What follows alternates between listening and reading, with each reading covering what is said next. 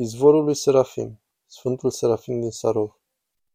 Într-o zi un călugăr vârstnic pe nume Serafim a părăsit mărățirea Sarov și a mers în pădurea sa din apropiere să se roage. Și acolo a întâlnit-o pe Maica lui Dumnezeu.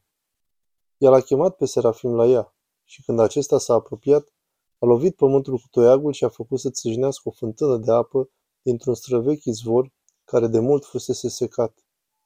Această apă, a spus ea, va vindeca oamenii Acum este în grija ta, Serafim. La scurt timp după aceea, Serafim a construit o fântână din care se scoată apă pentru miile de oameni care vizitau Sarovul, vrând să-l vadă pe bătrânul stareț. Și el devenise o fântână a înțelepciunii și vindecării, după aproape 20 de ani de singurătate și lucrare ascetică. Timpul petrecut de Serafim în singurătate a fost inspirat de același sfat pe care Dumnezeu i l-a dat părintelui deșertului, Arsenie cel Mare. Fugi Taci, roagă-te neîncetat. Astfel, după ce și-a trăit primele două decenii de viață monahală în Sarov, Serafim s-a retras în pădurile de dincolo de mănăstire, în schitul cel îndepărtat.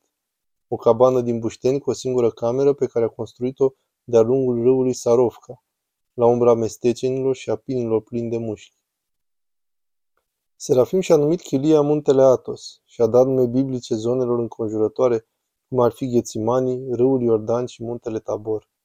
Astfel, în timp ce îngrija de grădina lui, tăia lemne și consolida malurile râului, el a căutat de asemenea să trăiască precum în vremurile Evangheliei. De la distanță, acestea trebuie să se fie arătat ca un paradis, dar pentru Serafim a fost un adevărat deșert. El se lupta zilnic să se purifice de patim să dobândească Duhul Sfânt. Ținea regula Sfântului Pahomie și ciclul zilnic de rugăciuni citea scripturile și se ruga cu rugăciunea lui Isus. Dar demonii și natura lui căzut au luptat împotriva lui. Deznădejdea a fost un inamic constant. Despre viața lui de puznic, Serafim a spus mai târziu, cei care trăiesc în mănăstiri luptă cu dușmanii omenirii ca și cum aceștia ar fi niște porumbei. Puznicul se luptă cu ei ca și cum ar fi lei și leoparzi. Cel care a ales viața de puznic trebuie să se simtă mereu răstignit. Puznicul ispitit de duhul întunericului este ca frunzele moarte urmărite de vânt, ca norii duși de furtună. Demonul pustiei coboară asupra puznicului la amiază și sădește în el griji fără stâmpă și de asemenea dorințele turbulătoare. Aceste ispite pot fi depășite doar prin rugăciune. Mai târziu, când a fost întrebat despre acești demoni, Serafim a spus doar atât. Sunt dezgustători. Serafim îl chema mereu pe Dumnezeu în rugăciune, până când în cele din urmă el a învins demonii. Netulburați de eforturile sale, ei s-au întors la el în schimb în planul fizic. Într-o zi, în timp ce Serafim tăia lemne, trei bandiți s-au apropiat. Serafim a aruncat toporul și nu s-a opus când cei trei bandiți s-au năpustit asupra lui cu multe lovituri. În ciuda rănilor aproape fatale la cap, piept și coaste, Serafim s-a târât trei mile până la mănăstire, unde a căzut inconștient pentru zile întregi. În vremea aceasta, într-un vis, Maica Domnului a venit la el împreună cu Sfinții Petru și Ioan. Ce nevoie are de doctor? I-a întrebat ea pe cei doi apostoli arătând spre Serafim. Este unul dintre noi. Imediat Serafim s-a trezit și și-a început recuperarea lentă. Cinci luni mai târziu s-a întors la schitul îndepărtat și deși rănile îl lăsaseră a plecat și mergând cu un baston, un zel reînnoit l-a împins să încerce o ispravă ascetică amintind de stâlnicii din primele secole. Lângă schitul lui Serafim era un bolovan mare din granit. Noaptea Serafim îngenunchea pe această stâncă, spunând rugăciunea lui Isus și mulțumindu lui Dumnezeu. În timpul zilei se ruga pe o piatră pe care o mutase în chilia sa, de teama de a nu fi văzut. În fiecare zi se oprea doar pentru scurt timp, pentru puțină odihnă și ceva de mâncare.